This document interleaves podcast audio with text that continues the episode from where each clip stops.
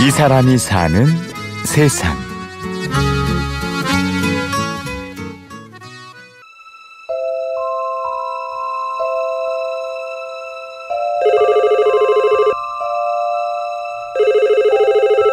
아, 그때 전화가 한 통이 5시 반쯤 걸렸었어요. 어, 근데 역시 위기 전화라는 게 감이 있습니다. 감이. 9시, 10시 업무 전화가 아니고 어, 이 전화는 분명히 힘들다는 사람 전화라는 것이 예측이 됐었는데 역시나 그 한 통의 전화는 위기 전화였었어요. 20대 여성이었었는데 그 옥상에서 전화 왔었어요. 어, 정말 죽고 싶은 심정인데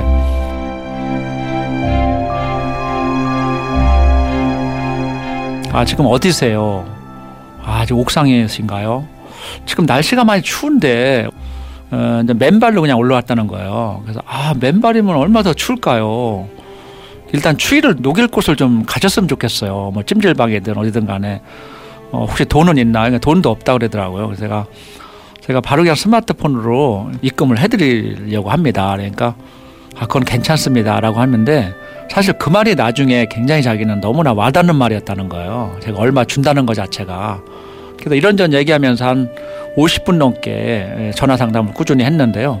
어, 마음 많이 이제 울컥했는지 많이 울기도 하고 그러면서 감정을 좀 표출하면서 좀 위기가 다운됐어요. 그래서 저는 이게 계속 전화를 하면서 지금 내려오고 계신가요? 지금 몇 층째 내려오셨어요? 그래 좋습니다. 내려오시고 어, 집이 어디 근방이신가요? 근방이라고 하더라고요. 이제 끝이라고 생각한 순간 삶을 포기하려 벼랑 끝에 선 그 순간 따뜻하게 손을 내밀어주는 사람이 있습니다.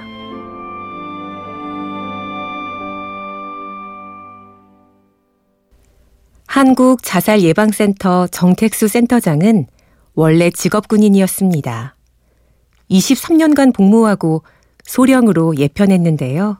아까 소령으로 제가 이제 나갈 때쯤 해서 어 1년에 어 우리 군에서 육군 전체에서 어 자살로 사망하는 사람들이 병사가 한 65명 막 70명 됐었어요. 1년에. 어 그래서 야 이거 너무했다. 이거 사실 20대 장정인데 어 정말 어릴 때 아기 나가지고 애중지 키워서 이런 병사들이 스스로 목숨을 끊었다고 생각했을 때그 부모님들 마음은 정말 얼마나 힘들까.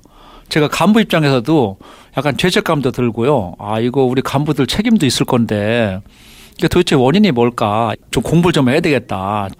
정말 사람 살리는 일에 한번 앞으로 이막은 그렇게 해야 되겠다. 나이 50에 시작한 공부가 어디 쉬었을까요? 하지만 정택수 센터장은 생명을 살리겠다는 사명감으로 꾸준히 이 길을 걸어왔고 지금도 직접 상담 업무를 하고 있습니다. 전화 상담이 주로 많은데요. 전화 상담이 하루에 한 다섯 건에서 여섯 건 정도. 보통 그 사이버 상담도 한 하루에 두세 건 정도가 글이 올라와요. 그리고 또 직접 센터를 방문해서 직접 오는 상담도 어, 있습니다. 네. 특히 상담이 많은 시기는 12월과 3월입니다. 봄철 저는 해빙이 돼서 2월 말부터 3월 그때 사실 자살률도 높고 그래서 상담도 많고 연말도 대부분 음, 또 힘든 사람들은 그냥 연말을 그냥 끝내고 싶어 하는 하거나 또 새로 시작하는 것도 좀 두려움도 있거나 그래서 연말도 지금 말씀하신 대로 어, 조금 힘든 사람들 상담도 좀 많이 오고 실제 자살도 높고 대부분 인지 협착이라고 좁은 사고를 가지고 그냥 죽음만이 끝내려고 하는 게 충동적으로 순간 위기를 넘기는 것은 이렇게 위기의 상황에 있는 사람들이 좀 더 수월하게 도움을 청하도록 정택수 센터장은 개인 휴대폰 번호를 홈페이지에 공개하기까지 했는데요. 저는 그냥 제 개인 핸드폰을 공개했어요. 가끔 급한 사람들은 제 핸드폰 전화 다 직접 오거든요. 좀 불편함이 없도록 하려고 했습니다. 근데 또 내담자들도 이하면 그 거기서 가장 있는 사람들은 센터장이거든요. 그 밑에 사람보다 센터장이 그런 실질적으로 위기 상담을 해주는 게 좋겠다라는 생각에서 저는 그냥 제 개인 핸드폰을 공개했어요. 어, 제가 12시까지는 제가 받아줄 수 있습니다. 그리고 새벽 5시 반부터는 제가 받아줄 수 있어요. 잠자는 시간만 제외하고 늘 휴대폰을 곁에 둔다는 정택수 센터장. 한 사람의 생명이라도 구하기 위한 그의 뜨거운 마음이 느껴집니다. 이 사람이 사는 세상. 지금까지 취재 구성 장수연, 내레이션 임현주였습니다.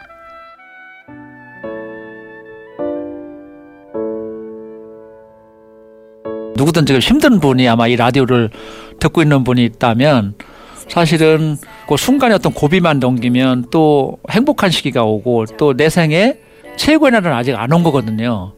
어둠컴컴하고 힘든 지금 여정을 겪고 있다고 하더라도 우린 동굴이 아니고 터널이거든요. 조금만 이겨내시고 또 전문가 도움을 받는다면 해결책이 분명히 있거든요. 또 나 자신은 굉장히 소중하기 때문에 어, 이 고비를 잘 넘겼으면 좋겠다. 이런 생각을 해봅니다.